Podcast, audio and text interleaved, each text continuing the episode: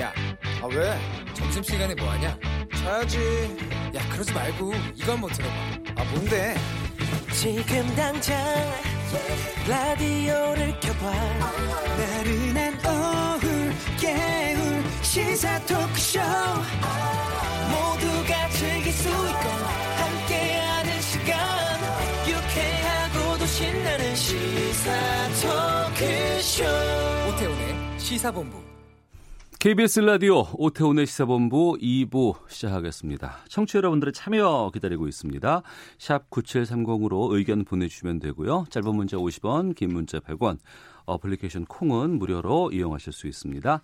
팟캐스트와 콩 KBS 홈페이지를 통해서 다시 들으실 수 있고 유튜브에서 KBS 일라디오 시사본부 검색하시면 영상으로도 만나실 수 있습니다.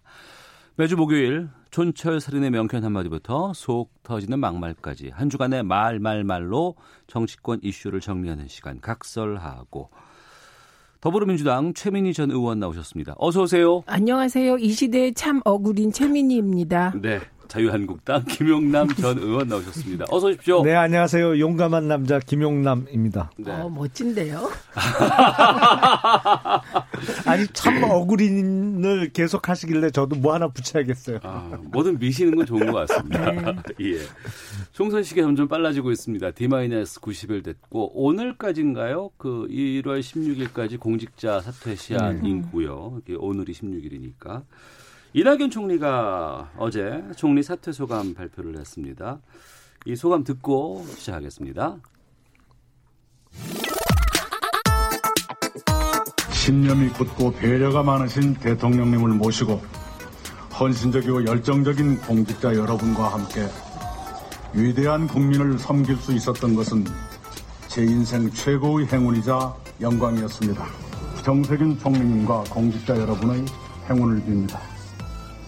저는 어디에서 무엇을 하건 국민과 국가와 정부에 도움이 되도록 저의 모든 것을 쏟아 노력할 것입니다. 내일 9시까지 당사에 나오라고 연락을 받았어요. 그 뭐랄까 총으로 백수다운 백수가 되나 했더니 그것도 못하게 하네.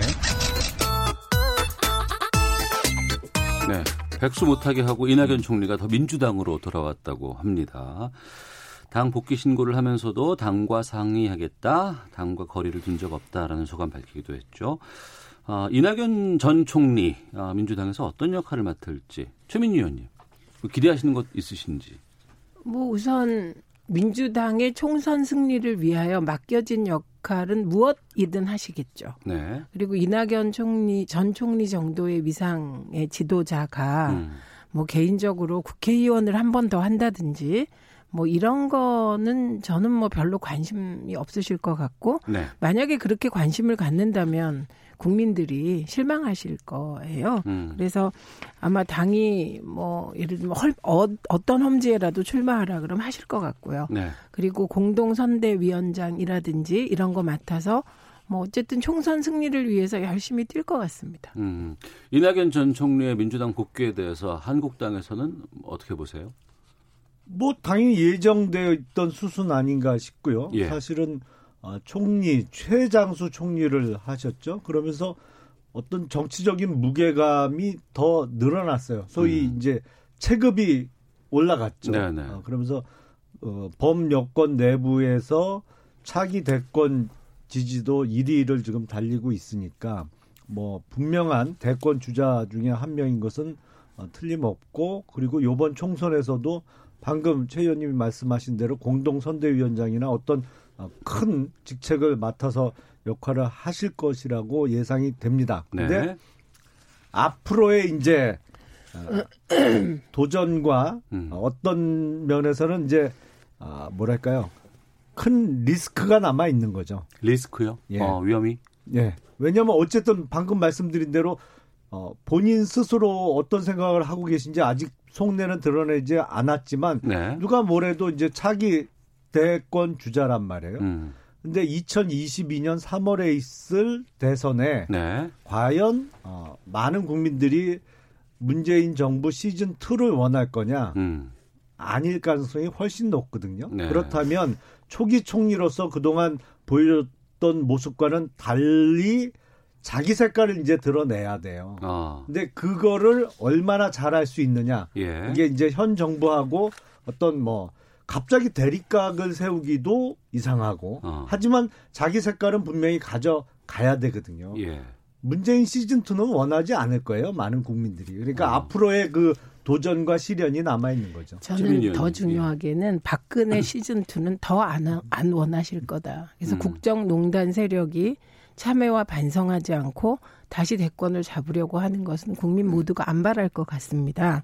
그리고 아까 그럼 자유한국당도 범, 범 여권이라고 하시는 것 같아요. 네? 그 이낙연 전 총리는 전체 대권 후보 1위입니다. 황교안 대표 들어온 그 프로테이지에서도 1위입니다. 그러니까 범여권에서만 1위가 아니라는 점을 분명히 말씀드립니다. 아, 1등이에요, 1등 그래요. 네. 저렇게 인정할 건 우리가 인정하고 그래서 저는 혹시 자유한국당도 범여권이 됐나 했습니다.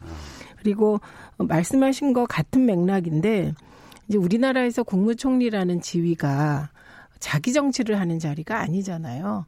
대통령을 보좌하고 내각을 총괄하는 거거든요.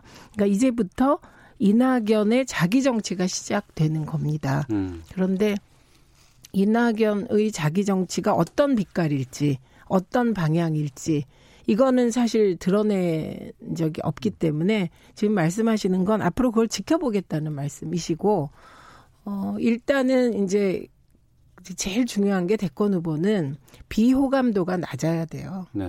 그러니까 비호감도가 50% 넘으면 이제 거의 불가능하다 이렇게 보는 거거든요. 음. 그런데 이낙연 전 총리의 경우는 비호감도가 굉장히 낮죠. 네. 그러니까 어, 스타트는 좋다고 봐야 합니다. 음. 그래서 앞으로 보여줄 자기 정치가 어떤 색깔일지 기대하고 지켜보겠습니다. 네. 대선 전에 90일 앞으로 다가온 이번 총선에서 이낙연 전 총리가 아마 종로 출마 여기에 대한 뭐 기대도 많이 있는 것 같고 예측도 많이 있습니다.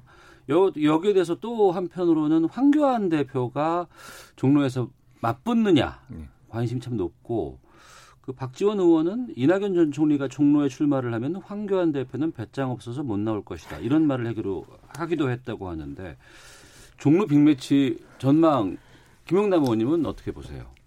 황교안 대표의 선택지는 두 개 중에 하나입니다. 둘 중에 하나. 종로에 출마를 하든지 예. 아니면 아예 21대 총선 불출마 선언을 하면서 당의 승리를 위해서 모든 것을 나는 내려놓겠다라고 선언을 하든지 출마할 거면 종로에서 가서 해야 되고 안. 그러면 아예 불출마 선언을 해야 저는 된다. 뭐 그렇게 보고 있습니다. 어. 사실은 이게 현대판 선거는 예. 제가 가끔 말씀드립니다만 로마 시대의 검투 대회예요. 음. 그러니까 그 선거에 출마하는 후보들은 검투사의 운명을 띠고 나가는 것이거든요. 네. 관중은 소위 얘기하는 빅매치, 제일 세다고 하는 검투사들끼리의 경기를 어, 지켜보고 싶어 해요. 음. 과연 누가 이길까? 누가 죽어 나갈까?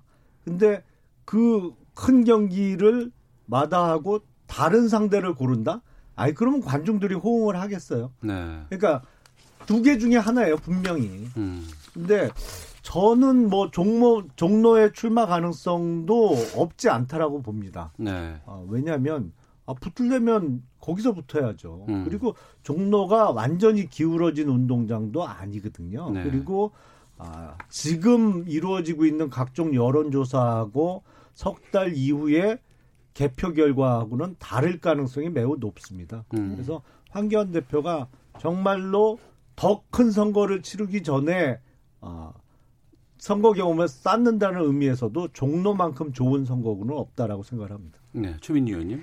저는 박지원 의원의 발언이 되게 더듬스라고 생각합니다. 음. 저는 황교안 대표가 정치적 배짱이 있는지 없는지 판단할 수도 없고 네. 그리고 이건 정당의 대표가 거취를 정하는데 음. 개인의 배짱 여부로 결정되지 않습니다. 네. 적어도 황교안 대표가 지난 어쨌든 뭐 거의 1년 가까이를 정당에서 짬밥이 생긴 거거든요. 음. 그리고 정말 압축적으로 많은 경험을 했기 때문에 개인적인 배짱 뭐 그런 차원에서 뭐 뭔가를 결정할 것 같지 않습니다. 오히려 저는 박지원 의원이 이낙연 전 총리를 종로에 묶어두고 음.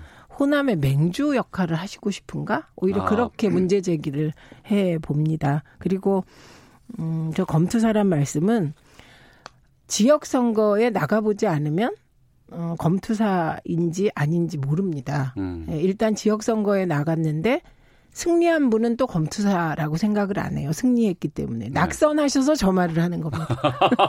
경험 때문에. 네, 이게 아. 무슨 말씀이냐면 여러 검투 번 죽어나갔거든요. 그쵸. 음. 검투사는 그 죽을 때까지 싸우고 한 명이 죽어야 되거든요. 예, 예. 안 죽으면 끝나지가 않아요. 그래서 어. 피를 봐야 끝나잖아요. 마찬가지로 지역에서 국회의원이 낙선하면 원숭이는 나무에서 떨어져도 원숭인데 음. 국회의원은 낙선하면 사람도 아니다. 예, 그러니까 그 멸시와 수모가 말도 못하기 때문에 아 내가 검투에서 진 검투사구나 이런 생각하시는 것이고 맞습니다. 네. 그런데 어 저는 그 황교안 대표가 종로 출마 안 하시고 음. 사실 모든 것을 나는 안 하겠다. 국회의원 안 하겠다. 그래서 보수의 재통합을 위해서 그냥 전국을 돌면서 유세하고 지원하겠다. 이쪽을 택할 가능성이 높아 보인다. 그건 배짱이 없어서가 아니라 실제로 종로에 나오시면 종로에 묶이세요. 네. 예, 당대표가 종로에 묶이면 음. 그 나머지 선거가 어렵죠. 네. 그리고 대타로 떼어줄 만한 다른 분이 안 계시잖아요, 지금. 음. 그래서 그런 선택을 할 가능성도 있다. 알겠습니다. 오늘부터는 의정 보고회라든가 뭐 출판 기념회도 금지가 됐고요. 본격적인 총선 모드가 시작이 됐습니다. 어, 총선 출마하겠다고 고민정 대변인이 어제 청와대를 떠나기도 했죠.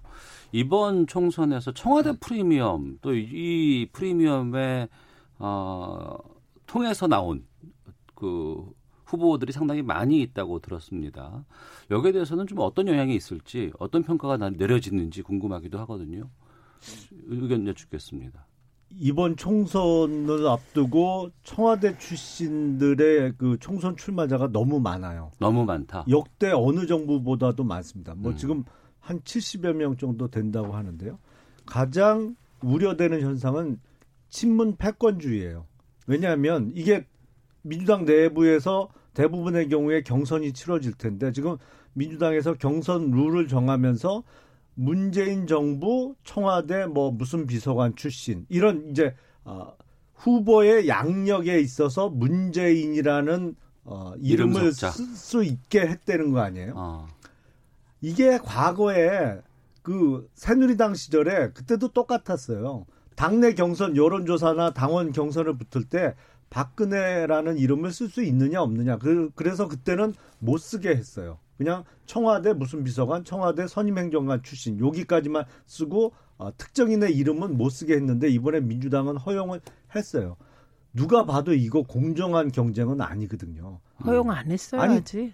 이거는 저 마지막에 여론조사에서 아니요. 그렇게 하기로 했다고 제가 언론 아니요, 아니요. 기사를 본 것으로 분명히 아니 기억을 이거는 하는데 마지막에 네. 전대관리위원회에서 음. 이제 경선 규칙 정할 때 하기 때문에 아직 그 경선이 시작이 안 됐어요. 음. 네, 그래서 아직 안 됐습니다. 허용을 하기로 한 방침을 제가 기사에서 봤는데 다시 네. 한번 확인해 보겠습니다. 예, 근데 예. 만약에 문재인이라는 고 어, 경력상의 그 대통령의 이름을 쓰게 허용을 해 준다면 음. 이건 친문 패권주의의 노골화예요. 누가 봐도 이 여당 내에서 민주당 당내 경선에서 공정한 게임이 될 수가 없어요. 당연히 프리미엄을 얻고 가거든요. 음. 왜냐하면 아니 민주당 지지자들은 지금도 문재인 대통령 지지도가 당연히 높을 수밖에 없고 다른 어떤 경력보다도 문재인이라는 이름이 들어간 경력이 유리할 수밖에 없거든요. 그래서 이 부분은 조금 우려가 많이 됩니다. 그동안 청와대에 있으면서 전부 총선 생각들만 했나 왜 이렇게 나오는 사람들이 많아요. 네, 너무 많다고 얘기해 주셨는데. 저런 비난이 예. 나올 만하죠 지금 음. 동의합니다. 예, 동의하고 어, 이게 냉정하게 봐야 되는데 어, 이 청와대 출신들이 많은 것이 민주당의 총선 승리에 오히려 역작용을 한다 이거에 동의하고요. 두 번째는 지금 나오는 여론조사와 앞으로 이제 한 89일 이후에 나오는 여론조사는 확 다를 거다. 이것도 동의합니다. 음. 되게 그때 보면 여당은 마이너스 5% 정도 어, 해야 될 것 같습니다. 이거는 물론 2016년의 여론조사는 그게 ARS 유선이었어요. 네. 그래서 정확하지가 않아서 음. 굉장히 오차가 컸습니다. 근데 지금의 여론조사는 안심번호기 때문에 네. 오차가 그렇게 크진 않더라도 어 그때 뭐 20% 가까이 오차가 났거든요. 음. 크진 않더라도 저는 여당 여론조사에서 여당 프리미엄은 존재한다. 이렇게 봅니다. 어, 그리고 어, 청와대 출신 명칭을 쓰냐 안 쓰냐 저는 쓰긴 써야 된다고 생각을 합니다. 왜냐하면 그러면 이 사람들이 문재인 정부 초기 안착하는 과정에서 고생한 부분이 음. 사실 지지자들한테는 반영돼야 되거든요. 예. 그래서 써, 야 한다. 근데 기준이 있어야 될 것 같습니다. 저는 적어도 만 2년 이상 음. 청와대에 있은 사람만 명칭을 쓸 수 있게 허용해야 된다고 생각해요.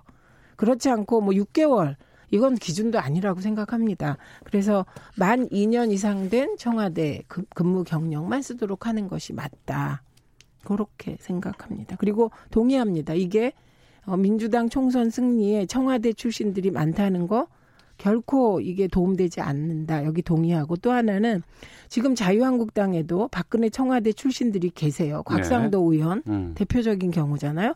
근데 그런 분들이 이렇게 의정 활동하는 거 보면 정말 이상한 것 같습니다. 저는 충성도는 높은데 객관적으로는 조금 그 중도층 소구력이 떨어지거든요. 그래서 그런 반면 교사의 예도 있기 때문에 저는 청와대 출신들이 출마하는 지역에 한해서는 반드시 경선을 원칙으로 한다. 음. 이런 기준이 정해져야 뭐 한다고 전략 생각합니다. 공천보다는 그러니까 전략공천 지역이라고 하더라도 음. 청와대 출신들이 갈 경우에는 반드시 경선을 한다는 추가 조항이 필요하다고 생각합니다. 알겠습니다. 더불어민주당 최민희 전 의원, 자유한국당 김영남 전 의원 두 분과 각설하고 말씀 나누고 있는데요.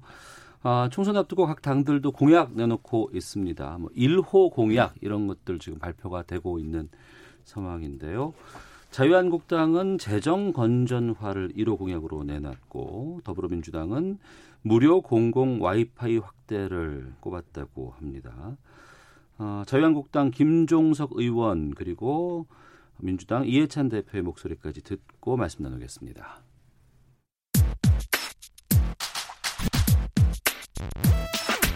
현 정부의 재정 중독, 세금 폭탄, 예산 폭등을 제어하기 위해서 재정 준칙을 법으로 명문화하는 재정 건전화법을 발의할 것을 공약드립니다.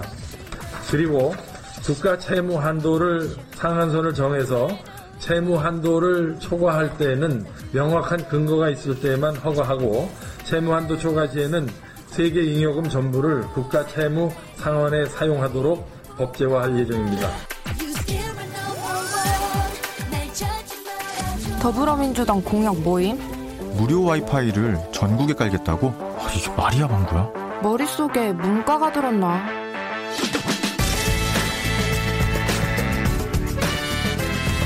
그래요. 전 문과예요. 통신비 낮추는 전문가예요. 5G 빠르면 뭐합니까? 돈 내야 빠른 거잖아요. 사과폰, 우주폰 손해주고 셀카만 찍을 수는 없잖아요. 가계 부담 높잖아요. 통신비 줄이고 싶잖아요. 전 국민 무료로 씁시다. 아, 공짜 와이파이에 취한다. 예. 어우, 손발이 막 오그라들고. 김정석 의원 그리고 방금은 랩을 하셨네요. 이해찬 대표 목소리까지 들어봤습니다. 먼저 민주당의 1호 공약이 그 무료 공공 와이파이 확대 이것인데 어떤 의미가 있는 거예요? 최민희 의원님. 그러니까 이게 4차 산업 시대 그리고 지금 사, 사실 그 인터넷 시대, 음. SNS 시대, 쌍방향 소통 시대 여기서도 소통의 격차가 생기면 안 되지 않습니까? 네. 그런데 사실 통신비가 굉장히 비싸요. 제 음. 경우도 10만 원 이상 낼 뿐만 아니라 네. TV 뭐 이렇게 다 묶어서 내는 거 합치면 거의 20만 원, 가족까지 합치면 30만 원이 나가더라고요. 음. 그런데 이 중에 어, 가장 많이 드는 비용이 뭐냐 보니, 보니까 이게 데이터 통신 데이터 용량에 따라서 금액이 달라지거든요. 예, 데이터 네. 통신료더라고요. 근데 그게 와이파이를 깔게 되면 음. 어, 그 데이터 통신료가 없어지니까 통신비가 확 줄죠. 진짜 확 줄어요. 그래서 이 공약은 어, 저 이게 국정기획자문회 그러니까 문재인 정부 인수익혁 거기서 제가 요거 담당일 때 우리 팀에서 이 무료 와이파이 전국적으로 까는 거 그래서 중심을 고등학교, 대학교, 어 그다음에 그 버스 안, 뭐 지하철 안도 공격적으로 네. 그래서 공공장소 이렇게 하려고 했는데 당시 기재부 반대로 예산을 편성하지 못해서 음. 못했는데 이번에 1호 공약으로 한 것 같고 이건 아마도 큰 기조가 내 삶을 바꾸는 민주주의. 음. 예. 그래서 내 삶, 사, 삶 밀착형 낸 것 같고 이해찬 대표님 되게 안 어울리시는데 저런 반전 그 광고를 찍으니까 네. 그, 그 알귀남 같아요. 네? 알고 보면 귀여운 남자. 아, 알귀남. 네. 음, 요즘 그렇게 말씀 그 줄여서 이렇게 하는 거 좋아하시는 것 같아요. 저는 뭐 원래 좋아해요. 아, 예. 성질이 급해갖고. 자, 김영남 의원님, 자유한국당은 지금 네. 경제 공약으로 재정 건전화를 1호로 꼽았어요. 네, 필요하죠. 근데 민주당의 1호 공약 무료 와이파이 민주당이 드디어 이제 각종 통신사도 국유화하는 건가요? 어, 통신사를 국유화해서 무료 와이파이를 깔겠다는 얘기인가요? 주택거래 허가제에 이어서 어, 공, 그 민간 기업 국유화까지 선언하는 거 아닌가 싶습니다. 아, 한국당의 1호 공약 사실은 지금 재정 건전성 문재인 정부 3년 어, 거치면서 대단히 악화됐죠. 어, 국가 채무 800조 넘었죠. 물- 우리나라 아, 국가 채무가 다른 나라에 비해서 적다는 주장을 민주당에서 해요. 그런데 네.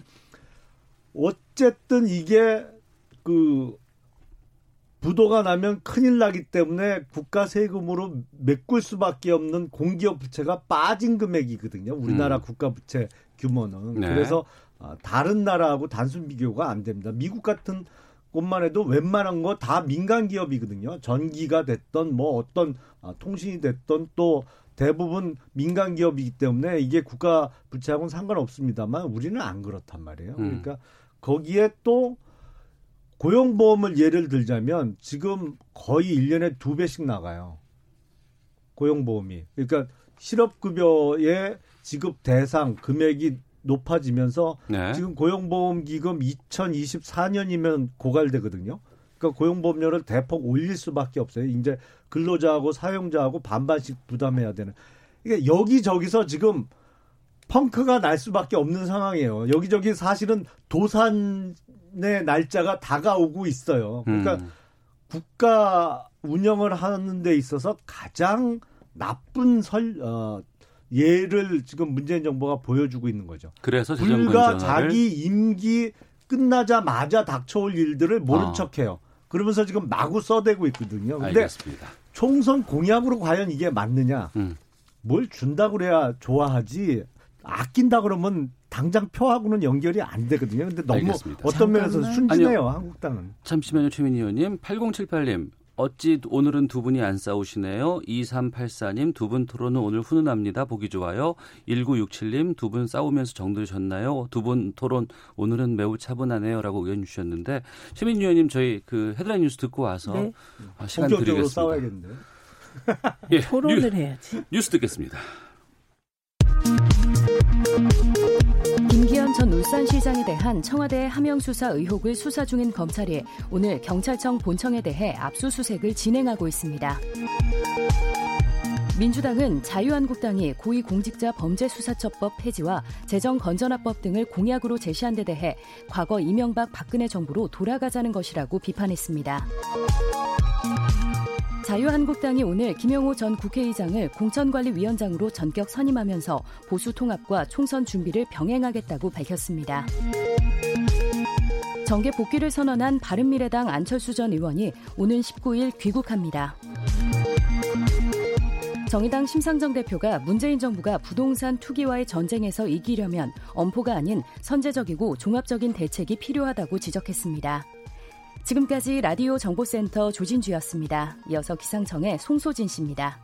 미세먼지와 날씨 정보입니다. 오전에는 일부 중서부 지역의 먼지 농도가 나쁨을 보였었는데요. 지금은 조금씩 떨어지면서 충북 지역만 나쁨으로 나타나고 있고 그 밖의 지역은 보통 단계를 보이고 있습니다. 충북 지역의 먼지 농도도 점차 낮아져서 오늘 전국적으로 보통에서 좋음을 보일 전망입니다. 하늘에는 가끔 구름이 많이 끼겠고 한낮 기온은 서울 4도, 대전 5도, 광주 하대구 6도, 제주 7도 등으로 어제보다 조금 높 겠습니다. 한편 지금 강원 영동에는 건조 경보가 경상 해안과 일부 경상 내륙에는 건조주의보가 발효 중이어서 불조심하셔야겠습니다. 현재 서울의 기온은 2도입니다. 미세먼지와 날씨 정보였습니다. 이어서 이 시각 교통 상황을 KBS 교통정보센터 김민희 씨가 전해드립니다. 네, 아직 우후 정체 심한 편은 아닌데요. 몇몇 상습 정체 구간 중심으로 더딘 흐름 이어지고 있습니다. 서울 시내 올림픽대로 공항 쪽으로 여의 2교 부근에서는 사고가 나면서 4차로가 막혀 있습니다. 한강대교부터 차량들 서행하고요. 반대 하남 쪽으로 가는 차량들도 이 여의도 일대로 서행하고 있습니다. 강변북로에서는 구리 방면 교통량이 늘면서 서강대교부터 반포대교까지 속도 많이 떨어져 있습니다. 내부순환로 성수분기점 쪽으로 홍제램프 부근 3차로에는 고장난 차가 서 있어서 연희램프부터 속도 줄여 지납니다. 중부 내륙고속도로에서는 창원 쪽으로 감곡 일대 정체가 시작됐는데요. 이는 작업 여파입니다. 그 밖에 영동고속도로 인천 쪽으로는 월곡 분기점에서 서창 분기점 사이로 교통량 늘면서 4km 구간에서 속도 줄여 지납니다. KBS 교통정보센터였습니다. 본격 시사 토크쇼. 시사본부. 시사본부. 오태훈의 시사본부. 오태훈의 시사본부. 오태훈의 시사본부. 오태훈의 시사본부. 오태훈의 시사본부. 오태훈의 시사본부. 오태훈의 시사본부. 오태훈의 시사본부. 오태훈의 시사본부. 네, 더불어민주당 최민희 전 의원, 자유한국당 김영남 전 의원과 함께 각설하고 말씀 나누고 있습니다. 앞서 각 당의 총선 공약 1호 민주당 또 한국당의 공약에 대해서 평가를 좀 해주셨는데요. 두 분께 시간 한번 더 드릴게요. 예, 말씀 나누시도록 하겠습니다. 최민희 의원님. 그러니까 우선 재정 건전화가 좀 추상적인 감은 있습니다. 음. 그런데 포괄적인 느낌이죠. 이건 이제 김영삼 대통령이 IMF를 초래해서 나라 경제를 거덜내고 나서 재정 건전화가 굉장히 중요한 이슈였던 그때를 아마 떠올리 리실라고 하는지 모르겠는데 너무 거리가 멀고요. 공수처 폐지는 오히려 명확하고 간명합니다. 아, 애초에 네, 애초에 1호가 공수처 폐지로 하려고 했다가 바꿨다는 네. 얘기를 들었어요. 예, 아니 이게 네. 거의 발표 비슷하게 됐죠. 그런데 네. 거둬들인 건데 그래서 갑자기 아주 구체적인 거에서 되게 큰 카테고리로 가버려서 그러니까 이게 어쨌든 총선 공약으로 어떨지 모르겠다. 음. 근데 저는 팩트 체크 좀 해드리려고요. 네. 우리나라 공기업 부채 심각한 거 맞습니다. 이건 언제 이렇게 됐냐? 이명박 정부 때 자원외교 하면서 음. 사실 자원외교 필요한 거거든요. 예, 근데 그때 이제 문제가 생겨서 이명박 정부 때 부채가 그 많이 늘었어요. 근데 그게 대부분 공기업 부채가 늘어 많이 늘었는데 그건 계산이 안 돼서 위험하다. 공기업 부채 리스크 관리가 필요하다는데 동의합니다. 그다음에 박근혜 정부 초기에 443조로 시작했는데 어 박근혜 대통령이 3년 좀 하다가 그만두셨잖아요. 3년 반, 실질적으로 한 3년 한 거죠. 만 3년. 그런데 682조로 부채가 늘어나서 그렇 그때 이제 논쟁이 있었죠. 국가 부채 비율을 40% 음. 40% 선에서 묶어야 된다. 기준이 돼야 된다. 이런 얘기가 있을 정도였다. 그리고 지금 문재인 정부 들어서 지금 국가 부채 얘기하시는데 지금 우리나라 국가 부채가 심각하다고 얘기하는 건 자유한국당 하나예요. 그리고 OECD에서는 재정 확 확대 재정을 더하라고 하거든요. 예, 이런 상황이고 사실 저는 재정을 푼다 이렇게 얘기하면 여러 가지 말씀을 하시지만 국가 재정을 가만히 보면 이제 복지 늘어났고요. 뭐 음. 여러 가지 늘어났습니다. 결국 국민이 낸 세금을 국민께 돌려주는 것입니다. 그래서 어, 말씀하셨듯이 재정 건전성을 유지한다고 누가 반대하겠습니까? 그런데 재정 건전성 유지가 목표가 아니고 알겠습니다. 예, 어쨌든 재정을 잘 운영해서 경제를 활성화시키고 국민 삶을 편안하게 하는 재정 음. 예, 이런 쪽으로 가면 좋을 것 같아요. 김영남 의원요. 공기업 부실화는 문재인 정부에서 할 말이 없죠. 사실은 음. 1년에 7조, 8조씩 이익을 잘 내던 우량 공기업인 한전을 지금 조다 거꾸로 조 단위의 적자를 내는 기업으로 만들어 놨잖아요. 거기다가 지금 있는 대학도 없애야 될 판에 한전 돈으로 또 대학을 새로 짓겠다고 하고 있으니까 공기업 부실화에 대해서는 문재인 정부는 입이 열 개라도 할 말이 없는 것이고 그리고 제가 늘 말씀드립니다만 문재인 네. 정부처럼 국민들로부터 세금을 많이 걷어서 많이 나눠주는 과정에서는 누가 제일 많이 먹는다고요? 나눠주는 사람이 제일 많이 먹게 돼 있어요. 음. 그러니까 그게 지금 어, 소위 국가주의라고 했던 아니면 전체주의라는 표현을 썼던 지금 문재인 정부가 행하고 있는 국가 권력의 비대화 이게 어마어마한 비효율과 더불어 그 과정에서 많은 부패 문제를 어 양산할 수밖에 없거든요. 예. 그런 시스템은 절대로 가져가서는 안 돼요. 음. 그런데 무슨 말인지 잘 모르겠습니다. 예, 청취자 의견 잠깐 들려, 들려드릴게요. 2874님. 어, 와이파이 공약 적지 않은 돈이 들어갈 텐데 이걸 업무상으로 쓰는 게 아니라 대부분 사생활용으로 쓰지 않을까요? 이걸 세금을 들여야 할 필요가 있을까요? 라는 지, 의견도 주셨고 5929님께서는 몇 조가 들어간다는 국책 사업보다 무료 와이파이 공약이 저에게 당장 와닿는 것 같아서 긍정적입니다. 라는 의견도 보내주셨습니다.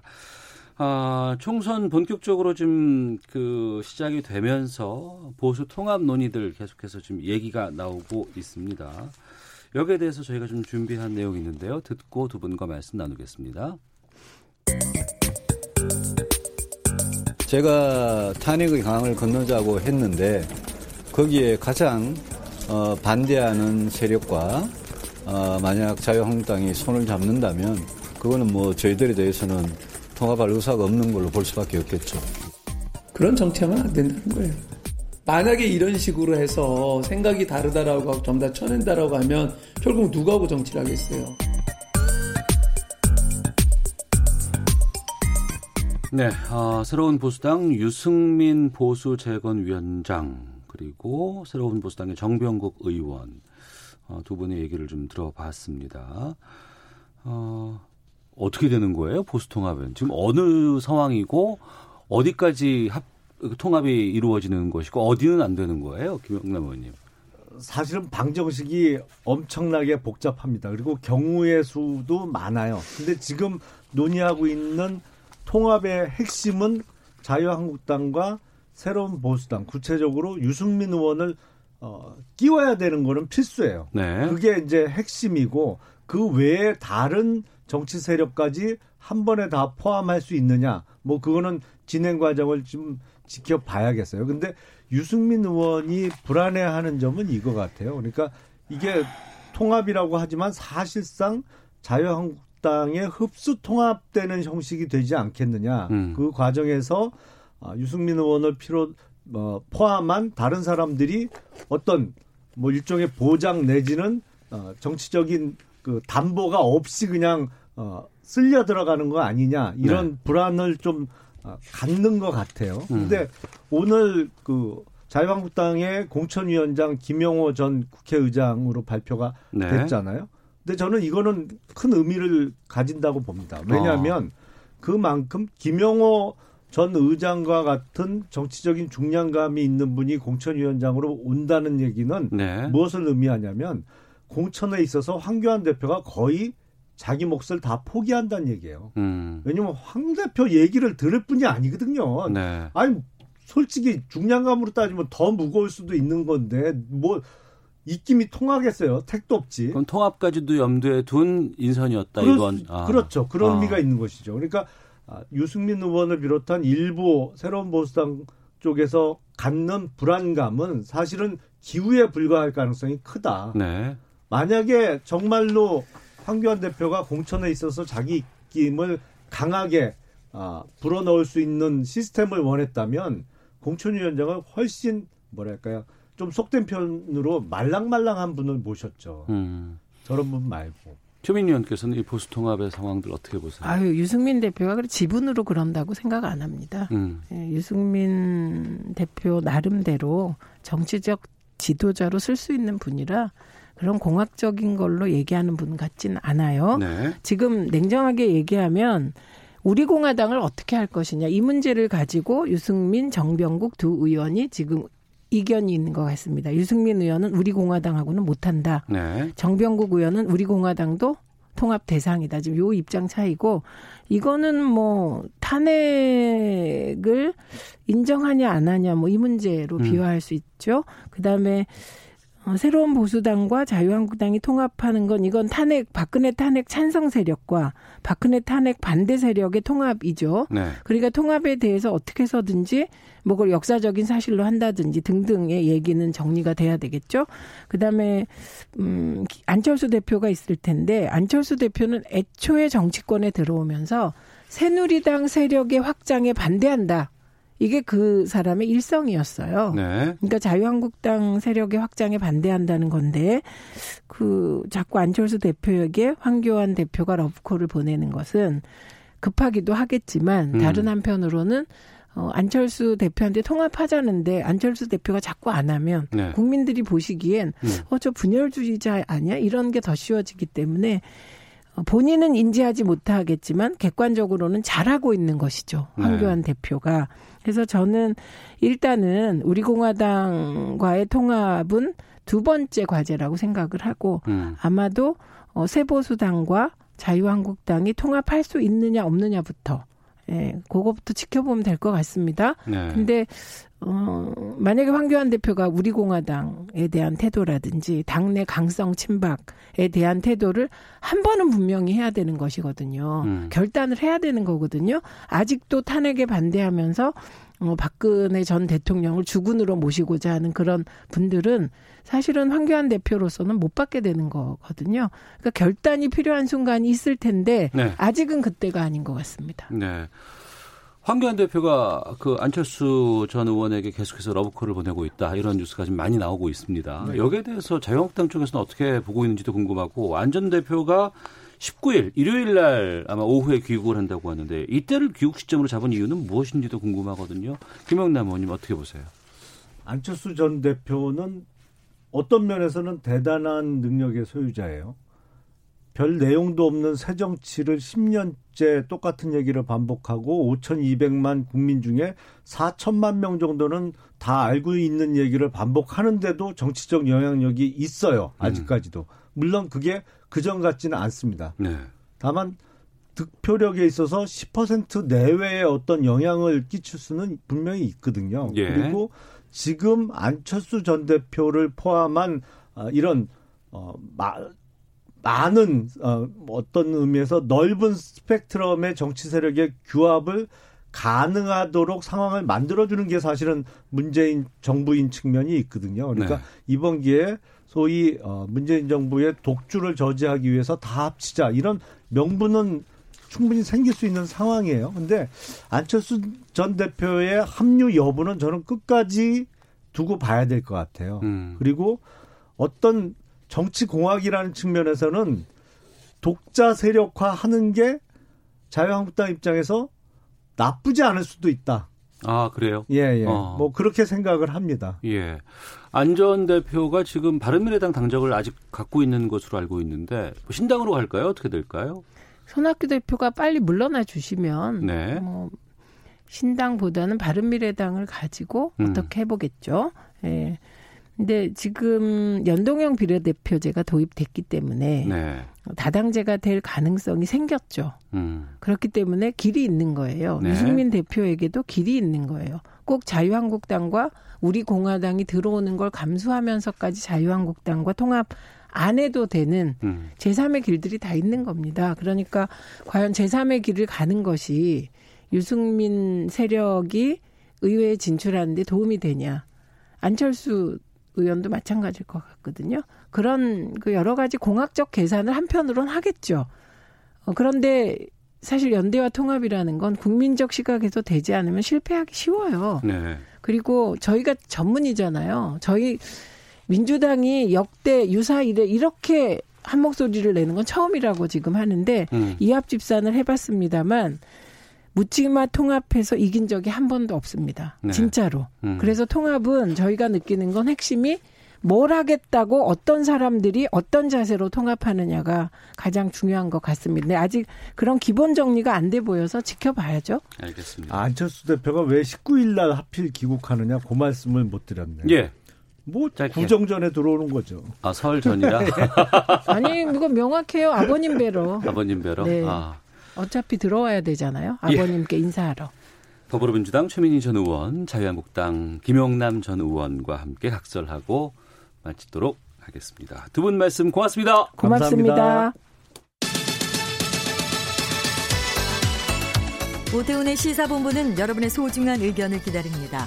짧은 문자 50원, 긴 문자 100원의 정보 이용료가 되는 샵 9730, 우물정 9730번으로 문자 보내주십시오. KBS 라디오 앱 콩은 무료입니다. KBS 라디오 오태훈의 시사본부. 지금 여러분은 대한민국 라디오 유일의 점심 시사 프로그램을 듣고 계십니다. 네, 1시 45분 됩니다. 한 주간의 시사 이슈를 법률적인 관점으로 풀어보는 시간이죠. 시사법정. 오늘도 신유진 변호사와 함께하겠습니다. 어서 오세요. 네, 안녕하세요. 예. 그 이춘재 연쇄살인 8차 사건 네. 진범 논란이 네. 있었고요. 재심 개시가 결정됐다고요? 네네. 어. 이게 형사사건에서 확정 판결을 뒤집으려면 재심 청구를 해야 되는데 네. 이 재심 개시 결정이 매우 나기가 어려워요. 그게 쉽지 않다면서요? 네, 그래서 보통 100건 재심 청구를 한다 하더라도 예. 한 5%가 재심 개시 결정을 받을 음. 수 있는 사건이고요. 네. 그 중에서도 무죄 판결을 받는 건 더 적죠. 어. 그거 이게 그 좀 힘들 뿐만 아니라 재심 결정 받아내기가 네. 두 번째로는 제가 듣기로는 이게 상당 기간이 필요하다. 네네네. 승인이 나더라도. 네. 근데 이번에 상당히 빨리 된 것 같아요. 네, 그렇죠. 사실 보통 거의 뭐 대부분 어, 재심 개시 결정을 하면은 네. 어, 이 사건에 대해서 다시 뭐 무죄 여부를 다퉈보겠다라는 거기 때문에 음. 검찰에서는 거의 대부분 99% 항고를 합니다. 네. 불복을 해요. 어. 그래서 이 재심 개시 결정을 번복해 달라라고 다시 한번 재판을 열기 때문에 그 기간도 거의 몇 년이 걸릴 수도 있고요. 네. 뭐 길게는 최장 뭐 9년까지도 음. 걸린다고 해요. 네. 그런데 이 사건은 이미 이 이제 이춘재 자백 당시에 음. 굉장히 많이 언론의 주목을 받았고 네. 그리고 지금 재심 이 사건을 담당하는 박준영 변호사가 뭐 인터뷰도 많이 했듯이 음. 경찰 수사기관에서 굉장히 많은 도움을 줬고 네. 경찰이 사실은 다 하고 있다. 어. 자신이 도움으로 인해서 이 사건이 결정이 뭐 어, 영향력이 있진 않는다. 막 그런 인터뷰를 많이 하면서 어, 경찰에서 거의 증거를 다 줬기 때문에 이거는 예. 거의 뭐 확실하다라고 이제 인터뷰한 것처럼 어. 뭐그 새로운 증거 그원 판결을 뒤집을 새롭고 명백한 증거가 있는 경우에 음. 해당한다고 보는 거죠. 네. 그동안 재심 결정이 났다고 하더라도 그 재심 결과가 나올 때까지 판단을 했던 기관이라든가 이런 곳에서 방해를 한다거나 네. 뭐 은폐를 한다거나 이런 것들이 네, 그렇죠. 많았는데 네. 이건 그렇지 않았기 때문에 네. 어, 생각보다는 빨리 진행이 네. 됐다라고 이해를 할 것 같은데 근데 우리가 3심제잖아요. 네. 1, 2, 3심이고 이건 재심은 그 외의 것 네, 아니겠습니까? 그렇습니다. 이거는 어떻게 진행이 돼요? 어, 일단 재시, 개- 재심 개시 결정이 나면은 예. 어, 원 판결을 진행했던 법원에서 다시 재판을 받습니다. 그래서 음. 이제 이 사건도 1심부터 다시 재판을 받게 되는 거죠. 아, 그럼 재심하면 1심부터 다시 시작해서 3심까지 또 가요? 네네 그렇습니다. 어. 근데 이 사건 같은 경우는 예. 검찰이 이미 재심 개시 결정에 대해서도 불복하지 않았기 때문에 다시 음. 불복하지는 않을 거예요. 네. 그 누명을 벗기 위한 노력들인 건 아니겠습니까? 네 그렇습니다. 어떤 부분들을 중점적으로 이 재심에서 다뤄지게 될까요? 일단 어, 첫 공판 준비 기일이 2월 6일에 잡혔다고 합니다. 네. 그래서 이때 아마 윤 씨가 직접 출석을 해서 음. 그뭐 법원에 음. 그 이춘재 씨의 진술에 대해서 이제 증인 신청을 한다거나 그 네. 진술 부분을 증거로 제출을 해서 어. 어, 적극적으로 무죄를 다투도록 하겠죠. 예. 네. 근데 또 이 사건이 공소시효가 지났지 않습니까? 다. 네.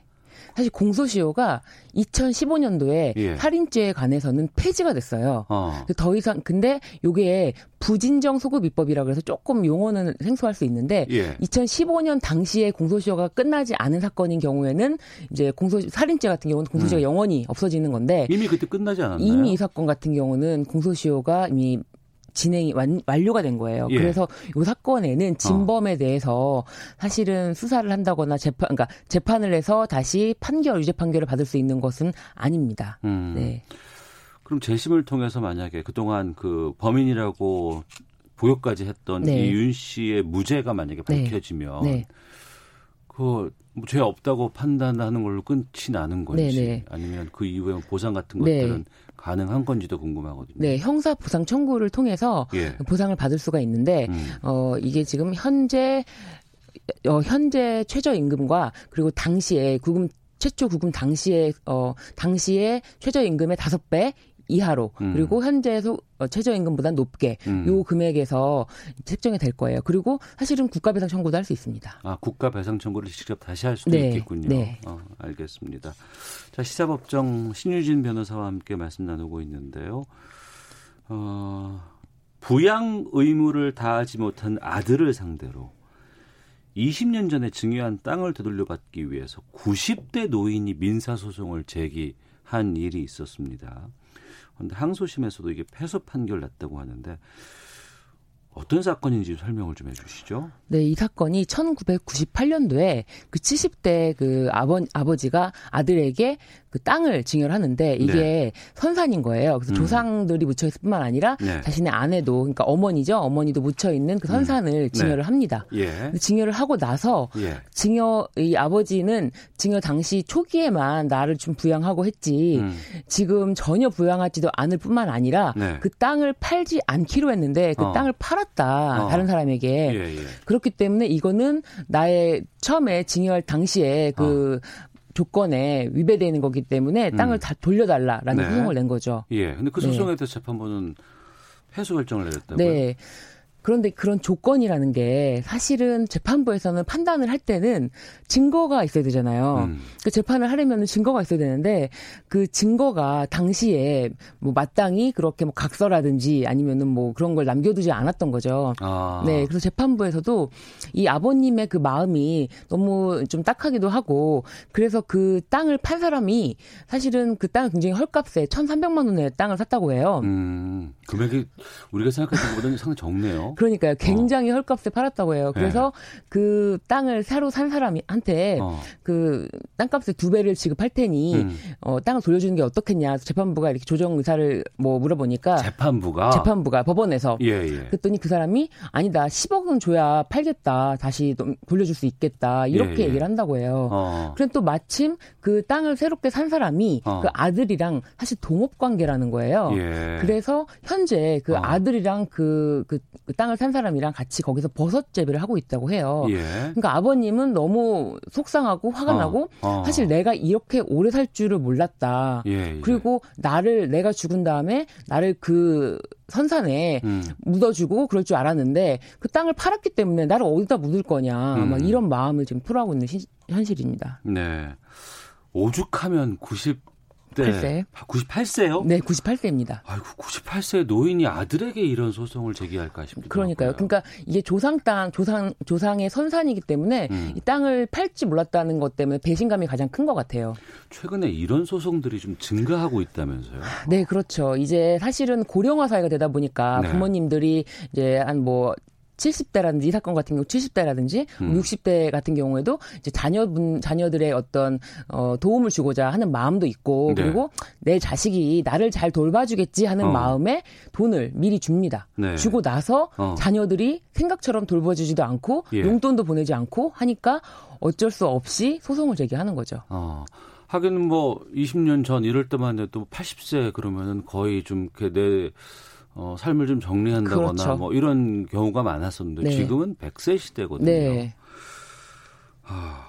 이 98세 이 아버지는 어떻게 하신답니까? 이 아버님은 도저히 용납할 수가 없다라고 어. 해서 대법원에 상고를 하겠다고 하는데요. 네. 사실 이 사건 같은 경우는 이렇게 어 증여를 그 부담부 증여라고 민법상 부담부 증여라는 것이 있는데 네. 그런 상대방의 그 약정 이거 조건을 걸고 음. 이 조건을 이행하지 않으면 내가 이걸 증여한 걸 해지하겠다라는 그런 어떤 약정을 입증하기가 어려웠는데 음. 다른 불효 소송 같은 경우에는 아예 증여로 보지 않고 위탁 관계 음. 나를 잘 돌봐주는 위탁 관계라고 어 해서 돈을 돌려받은 사건이 있었어요. 네. 예, 울산 지법에서 있었던 사건인데 음. 이 경우에는 어머니가 뭐 이제 뭐 땅을 팔고 막 뭐 했던 금액 뭐 한 2억여 원을 딸에게 주면서 나를 잘 돌, 돌봐달라라고 네. 했는데 잘 돌봐주지 않고 음. 내 통장에 있는 돈도 마음 마음대로 인출해 갔다라고 해서 반환 청구 소송을 했는데 네. 어. 어머님이 승소를 하셨어요. 예. 네. 어떤 차이가 있었기 때문에. 음, 이 사건에서는 위탁 관계라고 봤어요. 증여라고 본 것이 아니고 예. 나를 잘 돌봐줄 것이라고 믿고 내 통장 이런 것도 맡기고 이런 게 음. 그냥 단순 증여라고 보지 않았고 네. 어, 계속 계속 일정 부분 돈을 입금을 하다가 어, 추가적으로 이제 돈이 들어오지 않고 어머님한테 그러니까 어머님과의 그 불화, 내 음. 돈을 어떻게 썼냐 계속 어머님도 관리를 하고 물어본 거예요. 그러니까 내 돈을 준 거였으면 물어볼 수가 없지만 네. 어머님이 계속 맡겼다라고 할게 주장했기 때문에 법리 관계가 완전 달랐죠. 음. 네. 앞서서 신유진 변호사께서 이런 소송들을 불효 소송 네. 이렇게 말씀해 주셨어요. 네. 그러니까 지금 우리가 그 어르신들이 이제 수명도 좀 길어지고 노후 어, 또 이제 챙겨야 네. 되기도 하고 이런 게 좀 많아진다고는 하는데 특히 이 재산 증여 자식들에게 하는 거 이런 거 할 때 어떻게 하는 게 바람직한 거예요? 이게 이런 소송 안 가야 되잖아요. 이게 그러게요. 참. 이게 참 어. 어, 이제 많이 물어보시는데요. 사실 공증까지 받으실 필요는 없지만, 음. 네. 어, 최소한 음. 성실하게 부양을 하겠다라는 조건을 네. 각서 형태로도 한 장 정도 받으시면은 음. 그나마 좀 네. 안심이 되지 않으실까 싶어요. 아, 그런 것들이 있어야. 네, 사실은 그런 게 있어야만 어. 이런 나중에 뜻하지 않게 재산을 전부 처분해 버린다거나 음. 전혀 돌보지 않는다거나 이럴 때 소송의 증거로 제출할 수 있으니까요. 네. 되도록 늦게 증여하시는 게 좋을 것 같아요. 그러니까요. 땀만 먹거나 이럴 네. 수 있으니까. 예전에 국회에서 뭐 불효자 방지법 같은 게 발의가 되기도 했었어요. 네, 이게 굉장히 이슈가 돼서 2015년도에 처음 발의가 됐다가 예. 그때 임기 마- 종, 어, 국회의원 임기 만료로 인해서 폐기가 됐다가 다시 한번 2018년도에 발의가 됐는데 음. 역시 이번에도 국회에 계류 중이지만 네. 아마도 국회의원들 이번에도 임기가 만료가 되면은 음. 자동 폐기되지 않을까 싶어요. 이, 이 법은 어떤 내용들을 담고 있는 거예요? 이 법은 그러니까 지금 현재는 이렇게 불효자들에 대해서 이런 불효자 불효자 뭐 먹튀 방지법이라고 하는데 음. 민법상 네. 이 징여를 해지할 수 있는 조건이 너무 까다롭거든요.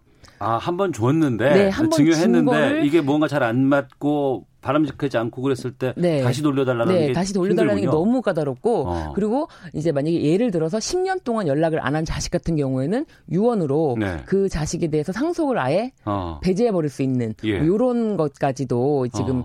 어, 발의가 됐었던 상황이었어요. 예.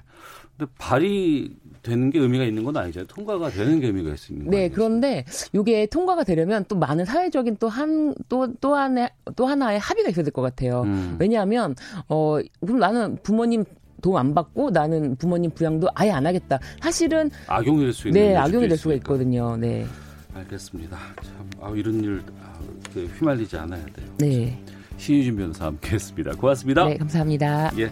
오태훈의 시선 마치겠습니다. 내일 뵙겠습니다. 안녕히 계십시오.